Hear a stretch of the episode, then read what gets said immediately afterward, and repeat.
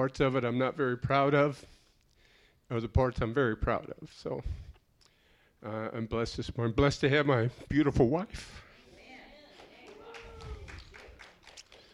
with me this morning. So, uh, just a couple of thought-provoking questions before I really get started. Uh, who would say, don't raise your hand, because I would be the first one to raise my hand to these questions, but no need to raise your hand.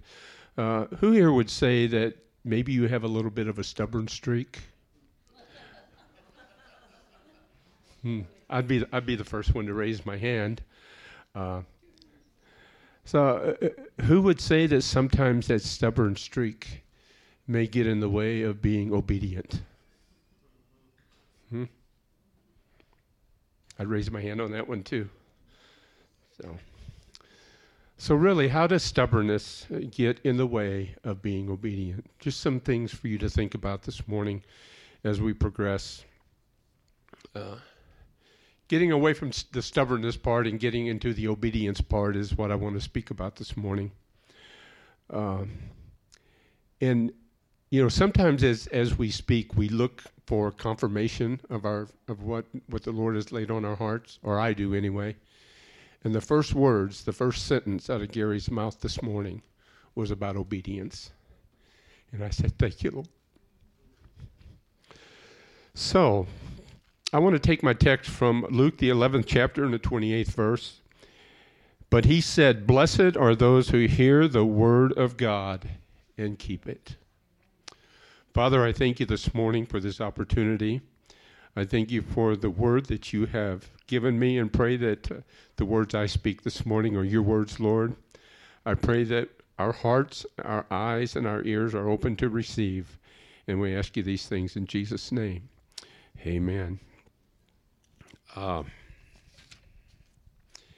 you know, from, from in the Old Testament, the story of the Ten Commandments into the uh, to the New Testament, the teachings uh, of Christ that we are all called to a life of obedience.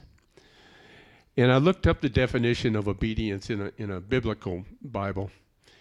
And Holman's Bible Dictionary says to hear God's word and to act accordingly.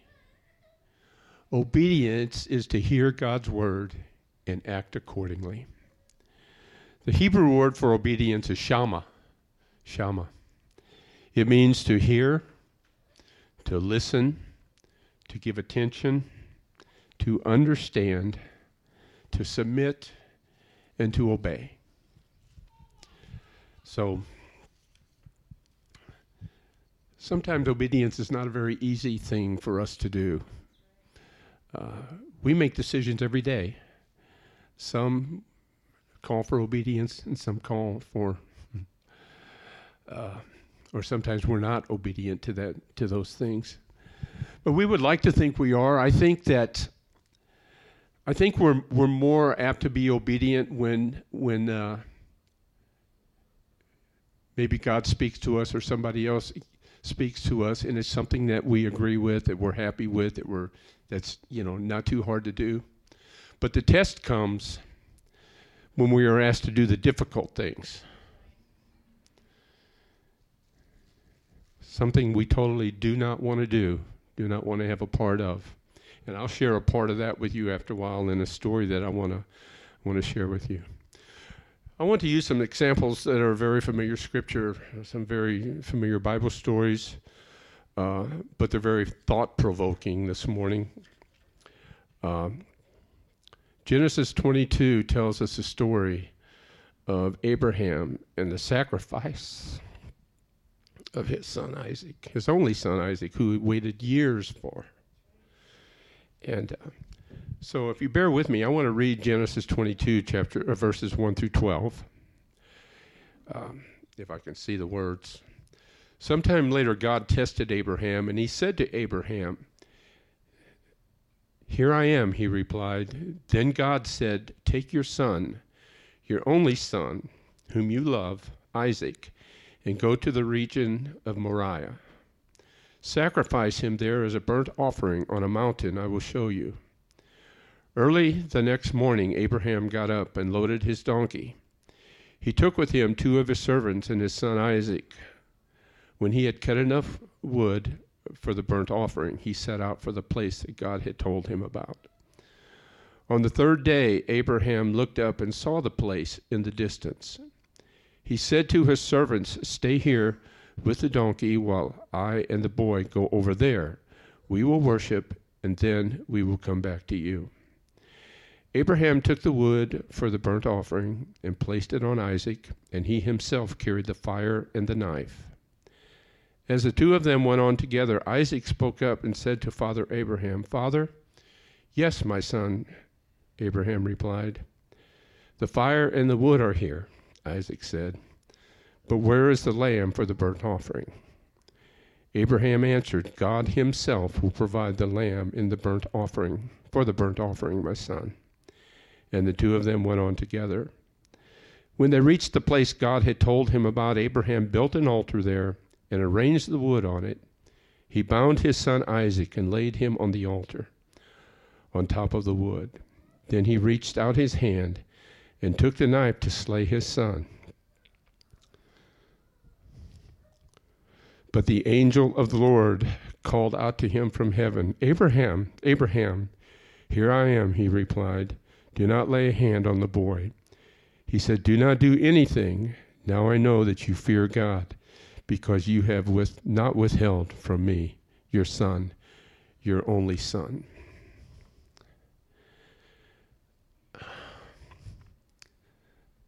How do you think Abraham felt on that journey?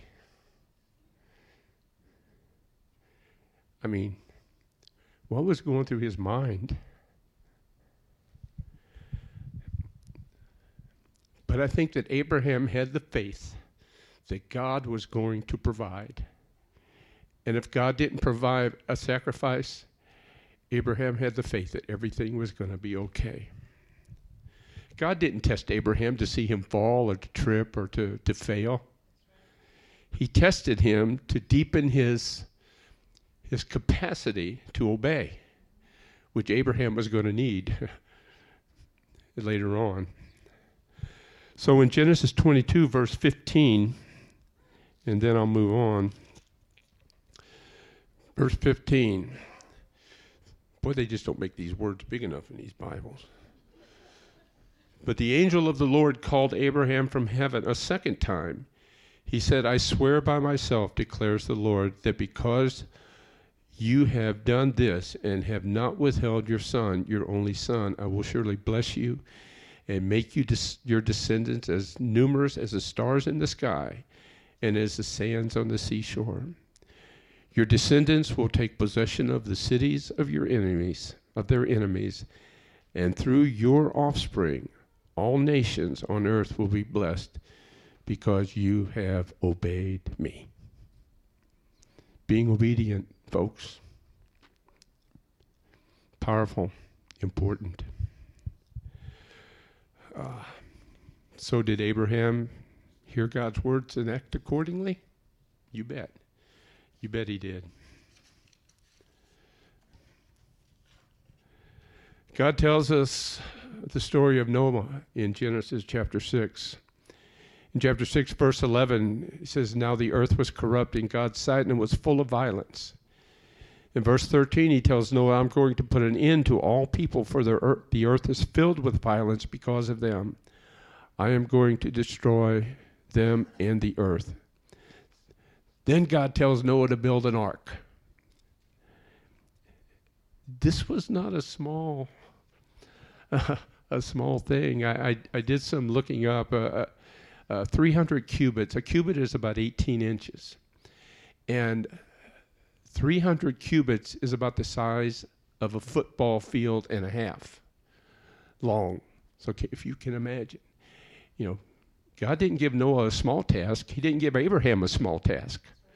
He gave Noah a, a, a large task. A foot and a half long football field, about four stories tall. It was six times longer than it was wide. And you know, something interesting that I that I read was in that day, the same dimensions that the ark was built built was the same ratio that shipbuilders use today. Isn't that pretty cool? That's very cool. So, I mean, God told Noah even who was going to get on the ark. He told him what food to take.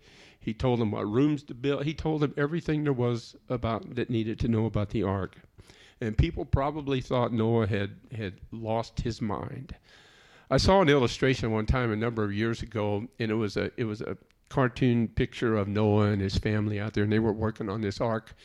And on the hillside was a bunch of people. I, I guess they were having a picnic or something. I don't know, but they were probably laughing and joking and and thinking that this guy has gone off the deep end. Until until the water started coming forth and the rain started coming down. It wasn't so funny then, was it? Mm-mm. So, was Noah obedient? Yeah. Did he hear God's words and act accordingly? Yes, he did.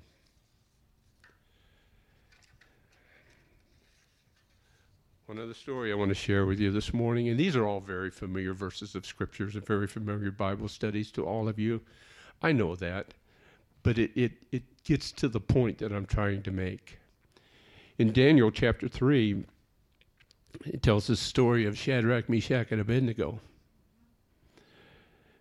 Old King Nebuchadnezzar had built an image of gold about 60 cubits tall and about six cubits wide, and everyone was required to bow down and worship that idol in Daniel 3 8 through 12. Daniel 3, verses 8 through 12. At this time, some astrologers came forward and, and denounced the Jews. They said to King Nebuchadnezzar, May the king live forever. Your majesty has issued a decree that everyone who hears the sound of the horn, horn flute, zither, lyre, harp, pipe, and all kinds of music must fall down and worship the image of gold. And that whosoever does not fall down and worship will be thrown into a blazing furnace. But there are some Jews whom have you have set over the affairs of the province of Babylon, Shadrach, Meshach, and Abednego, who pay no attention to you, your majesty. They neither serve your God nor worship the image of gold you have set up. So this ticked old King Nebuchadnezzar off. He was pretty upset about the whole thing. I'd say, I think the, the Bible says he was furious with rage. And he had the three men brought before him. And he said to them, he said, I hear you not, you do not deserve, uh, do not serve my gods or worship the idol that, that I have set up. And the king said, when you hear the music, if you fall down and worship the image I made, that would be a good thing. If you do not, you will be thrown into a blazing furnace. And then chapter 16, 16 and 17 Shadrach, Meshach, and Abednego replied to him, King Nebuchadnezzar, We do not need to defend ourselves before you in this matter. If you if we are thrown into the blazing furnace, the God we serve is able to deliver us from it, and he will deliver us from your majesty's hand. So the king was furious again, even probably even more so. And he threw the men into the blazing furnace, which was heated seven times hotter than normal. So hot that it killed the guards that tried to throw, that, that did throw the three men into the furnace we know they were spared and not a hair on their head was harmed. And like I said, there's so much more to these stories. But I'm talking about obedience this morning. There's so many stories throughout the Bible from Genesis to Revelation about obedience. Job, through all of his sufferings and his losses, was still obedient to God. Moses, uh, Exodus 14, 16 says, Raise your staff and stretch out your hand over the sea to divide the waters so the Israelites can go through the sea on dry ground. Obedience. Jesus was obedient to the Father in going to the cross. Obedience. Did they hear God's word and act on it accordingly? Yeah. I want to I want to share with you something that that happened to me. Uh, not too long ago, I would say within the past three to four to five months, maybe. And this is how the enemy works on us. If there is a crack in your door, the enemy is going to slide through. I was I was getting ready to leave uh, one morning. I was getting ready to back out of my garage, and all of a sudden, my neighbor's car came and, and pulled in into the street, you know, by my garage. And he jumped out of the car and he said, Dan, there's something I want to say to you. Now, I had known this guy for 40 years. I mean, long time. And uh, he's a licensed minister. And, and I'm a Christian man. And he jumped out of his car and he said, Dan, there's something I want to I want to tell you. And uh, when he first said it, I thought, you know, I, I didn't think anything was going to be, you know, negative. But he said, he accused me of coming into his yard. Now, I, I laughed when I first when, when, when he first said this. I laughed because it was so ridiculous. But he used me, accused me of coming into his yard and cutting off some roses that he had planted by his shed. This is how the enemy works. This is how the enemy works. And he accused me of coming into his yard and uh, destroying some of his stuff. And you know, I did pretty well until he started making threats. He said, uh, If I ever catch you on my property, cleaning it up a little bit, he's going to kick my back, back backside from one of his property to the other. Well, that didn't set too well with me, and you know, these are things that I've struggled with my whole life as a youngster. You know, uh, sometimes when when people threaten you with things, or you know, a lot of people run and hide and and, and and and said, okay, you know, whatever. But me, whenever th- people threatened me, I just went on the offensive, and I wanted to threaten back. You know, I wasn't going to take it, and that's what I did this time. When he told me he was going to kick my backside from one end of his property to the other if he ever caught me on it, then I acted in an ungodly manner. And I responded to him with some very unkind words. So this uh, this thing went on for a few minutes. This was basically eh, on the curb of the street by my house. So this went on for a few minutes, but the the incident went on for uh, a number of weeks, maybe a couple of months. We would make comments back and forth to each other from our backyards. And then and then one Saturday morning, I was working out in the yard, and he was working out in his yard, and, and he yelled something over to me, and I yelled something back over to him. And this went back and forth three or four times. And a little while later that morning, I, I, I don't know if it was conviction or or what it was, but but I asked God. I said, God, can you help me put an end to this silliness that him and I are both in, both you know acting acting like a couple of 10 year olds you know 3 year olds actually? And uh,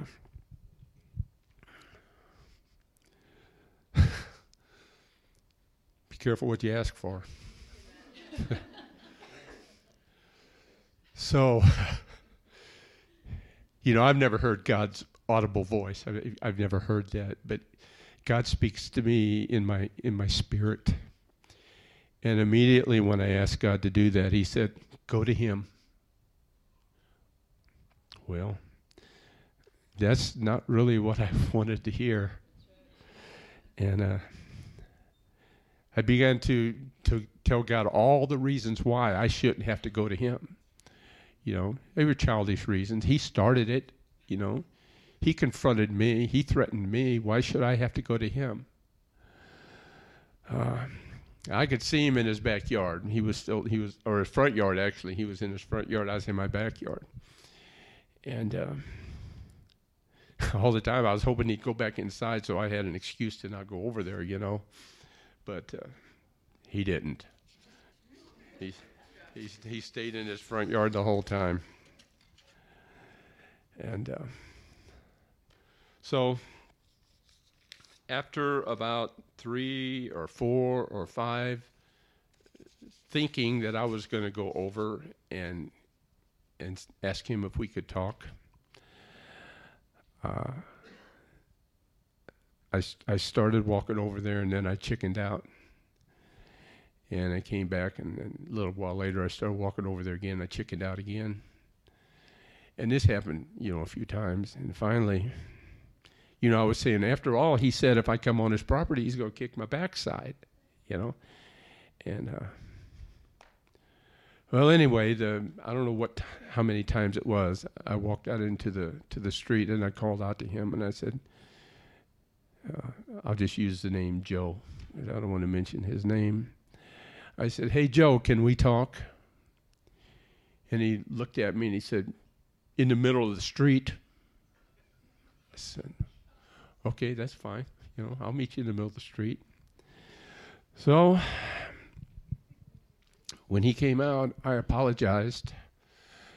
First thing I said, I'm sorry for the things that I've said to you. Uh, I was wrong. And he looked at me and he said, Dan,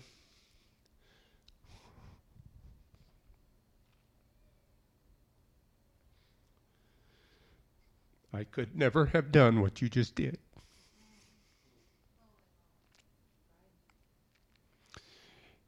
He said, You're a better man than I am. And he told me that at least three or four times during that conversation. And I'm not saying that to lift myself up. I'm saying that because it's a great example of obedience. Did I want to do that? Heavens, no, I didn't want to do that. That was the last thing I wanted to do. I was trying to I was trying to figure out a whole nother way to fix this. I was I wanted God to just poof and everything was okay. Well, God had other plans. Hey, I was the poof. So we talked. He apologized to me. We shook hands. So Obedience is not always the easiest thing to do.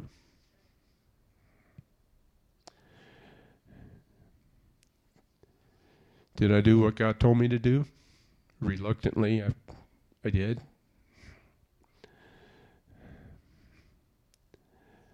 So, the question this morning,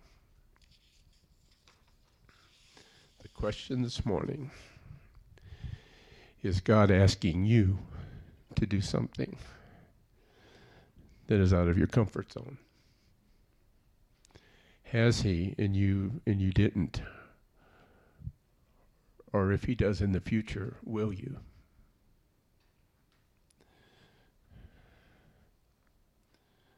Maybe it's not a very difficult thing that he has that he asks you to do, and you say, "Oh yeah, I'm all in." But what about the hard things? What about the tough things? What about going to somebody and apologizing that you felt like he should have come to you and apologized?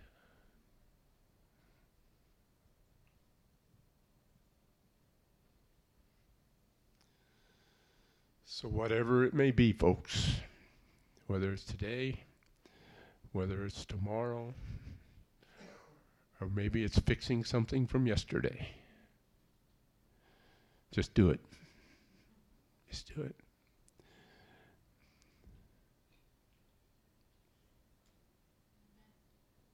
That's all I have. That's all I have. Dear